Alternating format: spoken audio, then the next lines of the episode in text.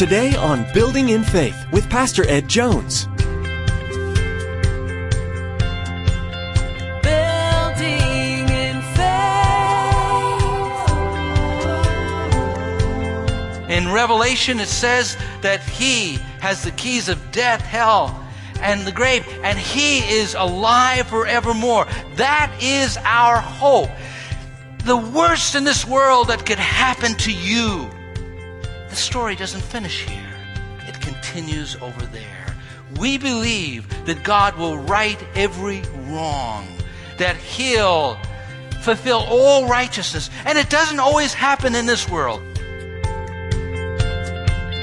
Reaching up high with arms open wide, we see. You're changing our lives so we can be your hands and. All of us have made plans or dreamed dreams only to see those plans fall through. When this happens, we can lose hope. In today's message from Luke chapter 7, Pastor Ed reminds us that we need never lose hope because of Jesus. When Christ rose from the dead, he ensured a bright eternal future for all of God's children. Even if we die on earth, we have the promise of eternal life with the Lord. This fact alone gives us peace in all circumstances and helps us bravely endure the disappointments of this world. Now here's Pastor Ed with part two of today's message entitled, God Helps His People.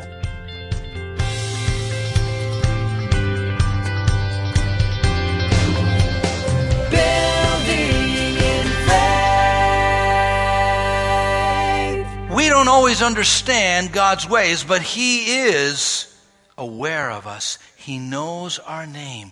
Jesus said He was moved with compassion, the text says. Someone has said, Hope is like the sun, which as we journey toward it, casts the shadow of our burden behind us. I like that. Just start journeying towards the Son of Righteousness. Start going towards our Lord Jesus Christ, and you will find someone coming towards you who is compassionate, who cares, who's concerned. When your hope dies, go to the one who can resurrect it. Go to the one who can bring healing.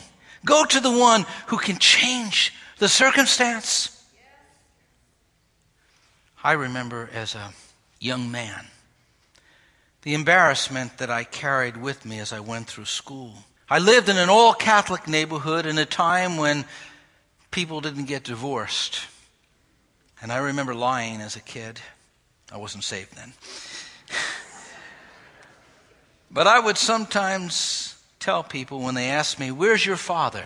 Oh, my father's in the armed services. He's serving in the military. That's why he's not here. Because we'd go to the baseball game and I was there by myself. We'd have the teachers' meetings and it was just mom and me and dad was never there. And there was a wound deep in my heart. Dad wasn't there. When I got saved, Jesus took that wound and he began to heal it. And so as I took youth ministry on and children's ministry, I said to the single parents, and it was becoming more frequent in the late 70s and 80s, I said, I want to spend time with your son. I want to spend time with your daughter. And I began to mentor and become a father to the fatherless. And in becoming a father to the fatherless, God began to heal my heart. Jesus knows our hurt. And he has a way of healing those hurts. Sometimes those ways aren't always that obvious to us, but we can trust that he will do it in his good timing. Psalm 33:18 says this, "But the eyes of the Lord are on those who fear him, on those who hope in his unfailing love."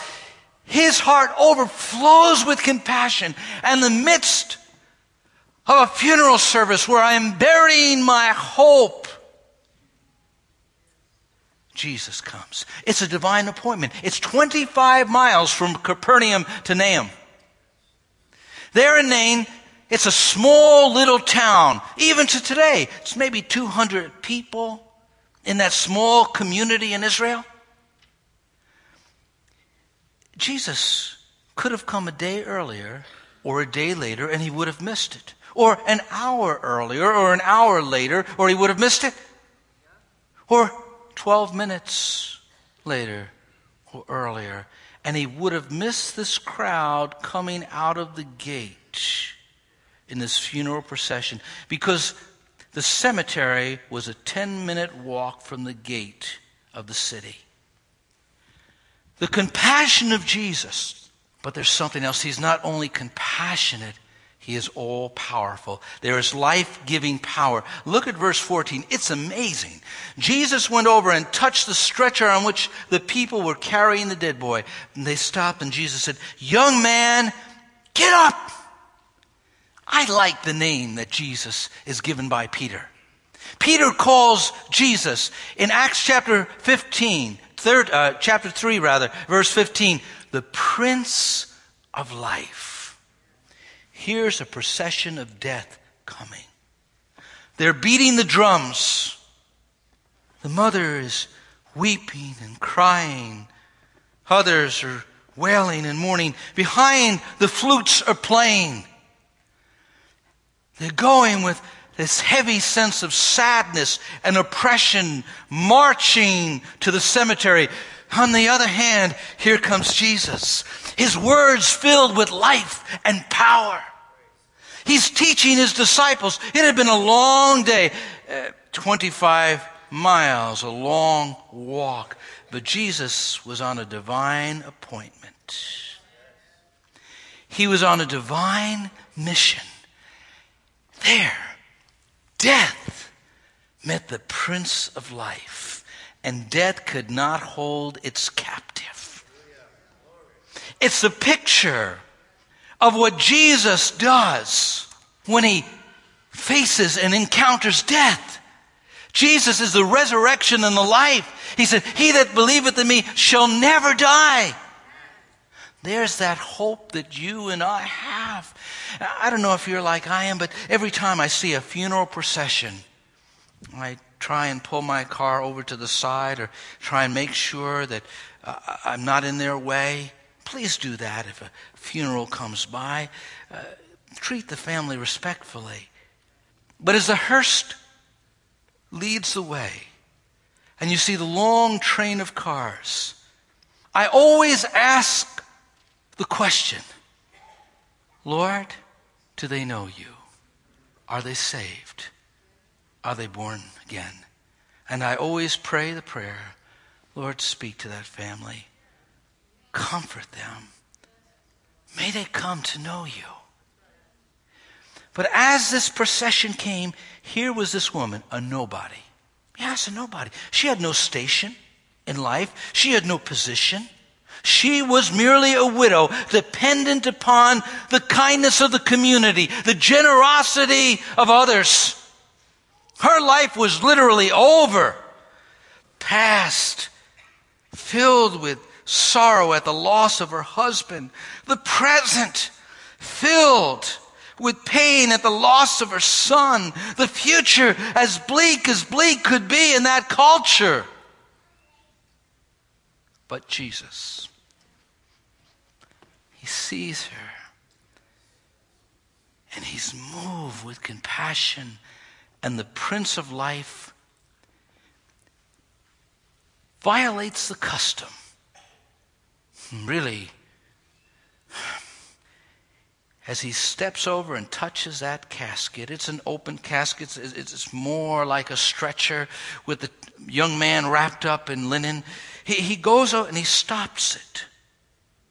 He tells the woman, Don't weep. Now, you don't do that at a funeral unless you're going to raise that child. but she says, He says to the woman, Don't weep. A prophetic word because he knew what he was going to do. He was going to raise that child from the grave. And look at Jesus. Not like Elijah the prophet, not like Elisha the prophet, not even like Peter in Acts chapter 9 when the dead are raised. They, they, they pray fervently, they lay their body on the. Uh, they, they fervently seek God in intercession. Look at how Jesus speaks. Hear his words. Young man, get up. Only God can speak like that. Only God can speak like that. Young man, get up! And immediately the life giving power flows into that child's body, and he sits up and he starts talking. I don't know what he talks about. Maybe he talks about heaven. Maybe he starts telling him what he's seen on the other side, but he's sitting up now. Maybe he's talking, hey mom, I gotta tell you about the angels that are beyond. I gotta tell you about dad that I saw on the other side. I don't know how the conversation goes, but I know that the Bible says he starts talking and Jesus goes up to that boy and so beautifully takes him and gives them to his mother.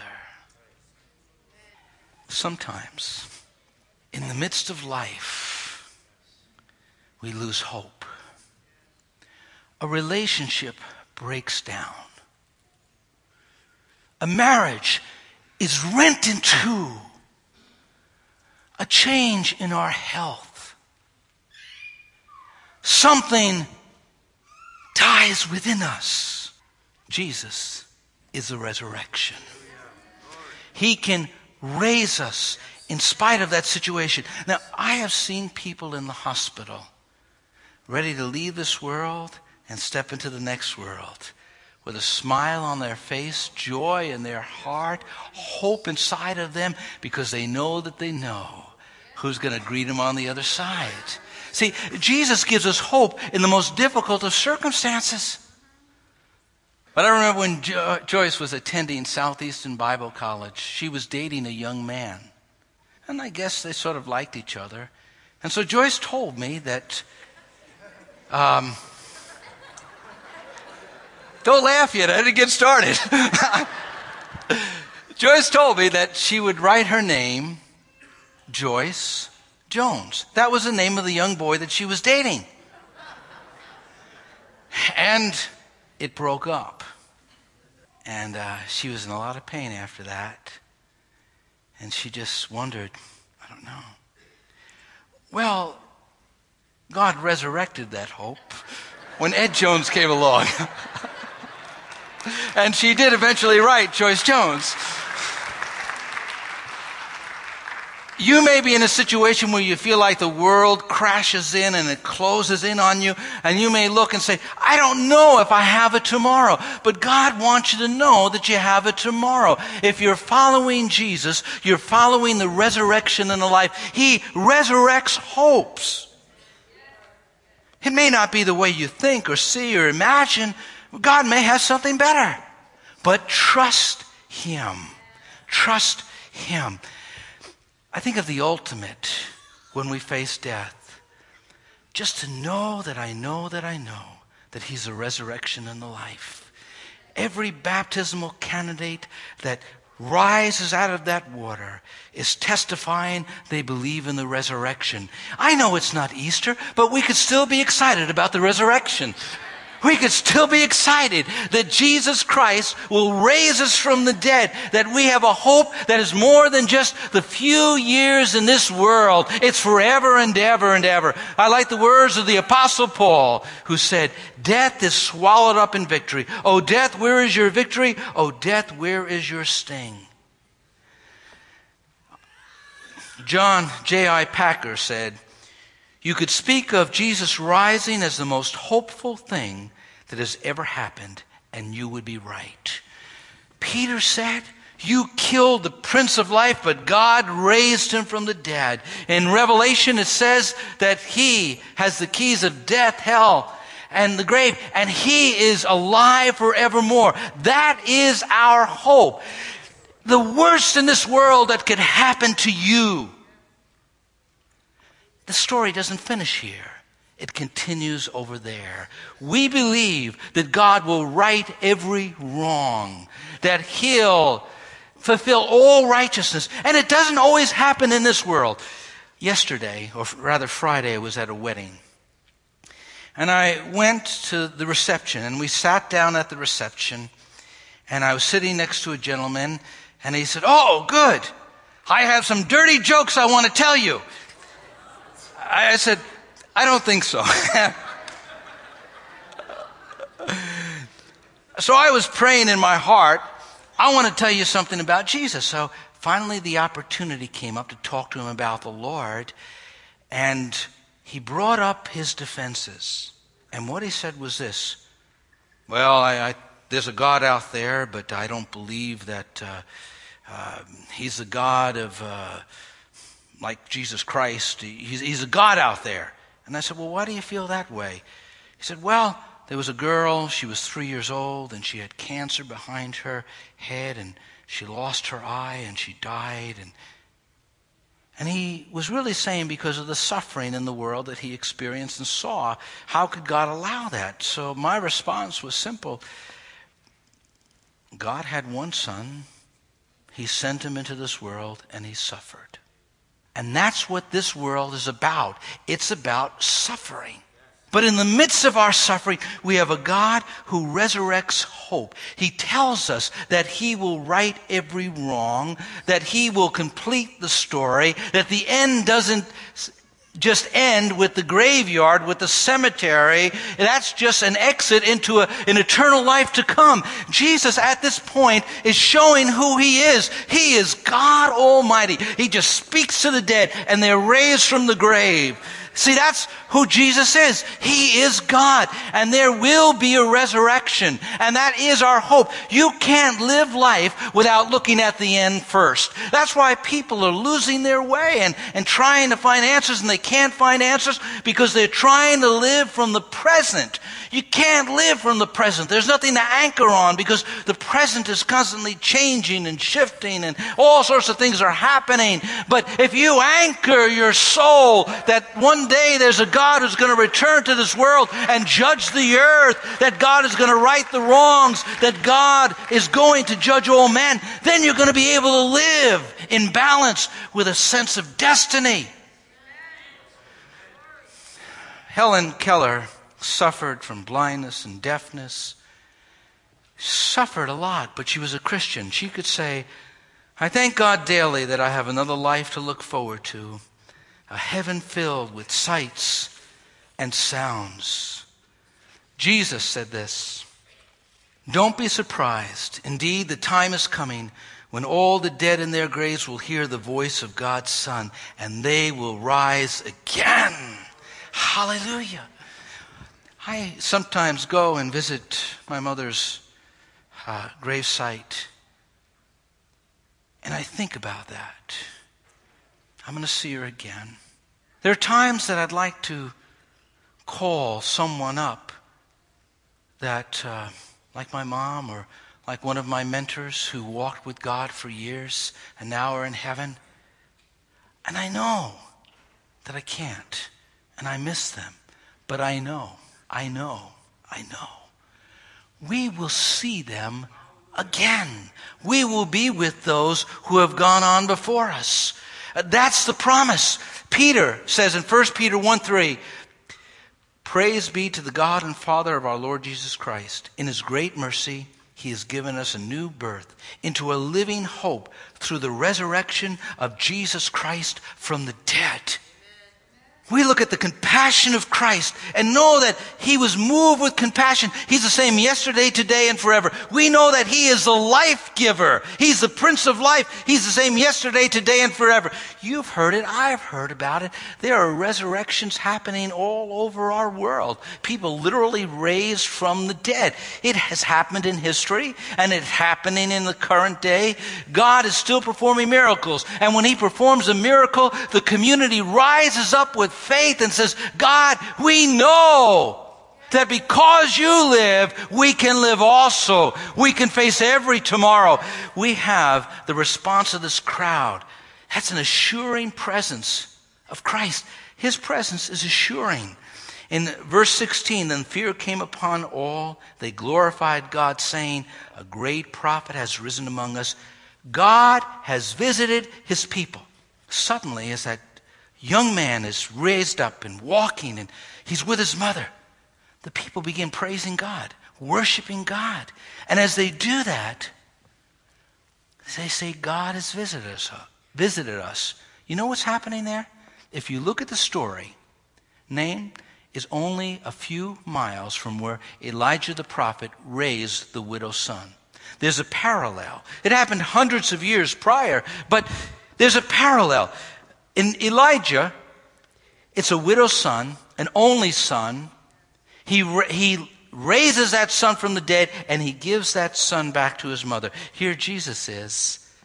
It's a widow, her only son. He raises the son from the dead and he gives that son back to his mother. The wording is parallel. See, this was a divine echo. A divine echo. Immediately they remembered yeah, God's done that before. Uh, God moved in Israel like that before. Uh, God's visiting uh, us again. Go back into the journal of your walk with God.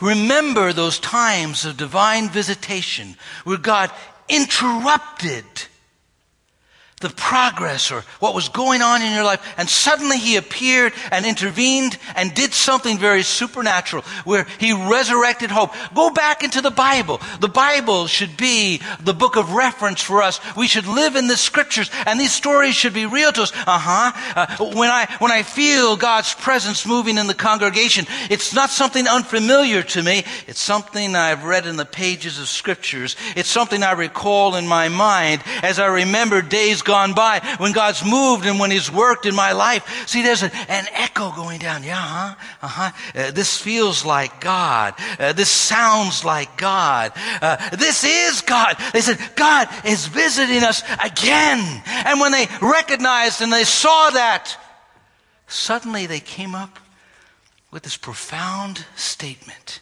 in Luke chapter 7. In Luke 7, they said, A great prophet appeared among us they said, God has come to help his people. You're not in it alone. You're not in it by yourself. You're not journeying through earth solo. God with you, wherever you are, whatever you're going through. God right there. Now you may not always know it, but He is. And if you'll just for a moment quiet your soul, still your heart, and listen. You may hear him calling your name. This person, their name is never mentioned. The name of the Son is never mentioned. Jesus didn't know them. Uh, they weren't, their names weren't even recorded in the scripture there. There is no such thing as a nobody in God's sight. Everybody is a somebody. And everybody, everybody is someone that God loves. And as you recognize that situation, you, you, you look at it and say, you know, she didn't request help. It wasn't like the centurion earlier in the uh, preceding verses, where a centurion who helped build a synagogue, who gave generously, who had a whole bunch of people coming and saying, Listen, we're going to petition you, Jesus. Will you help this man? He deserves help. He's worthy of it. There were no intercessors, no people coming. She wasn't even praying. She wasn't even asking. But God surprised her. And God has surprises for his people when he walks in and he turns things around and he performs a miracle. He does things like that. That's the type of God we serve. It was Robert Schuller who said, In the presence of hope, faith is born. Building in faith. Well, that's all the time we have for today's edition of Building in Faith with Pastor Ed Jones of Faith Assembly in Poughkeepsie, New York. There's more to come from Pastor Ed's teaching through the Gospel of Luke. We encourage you to download today's message again to review. Simply log on to buildinginfaithradio.com and select today's date from the Building in Faith media player. Again, that's buildinginfaithradio.com. Maybe today's message brought a family member or friend to mind. You can share today's message via Facebook and Twitter by simply logging on to buildinginfaithradio.com and clicking on today's date. There, you'll find all the options to share. Now, we'd like to invite you to join us at Faith Assembly for worship on Sunday mornings at 9 a.m. and 11 a.m. or Wednesday evenings at 7 p.m. For driving directions and more information, log on to buildinginfaithradio.com and follow the link to Faith Assembly. Or feel free to give us a call at 845 462 5955. That's 845 462 5955. Well, that's all the time we have for today. You've been listening to Building in Faith with Dr. Ed Jones. We invite you to join Pastor Ed as he continues teaching through the Word of God, right here on Building in Faith.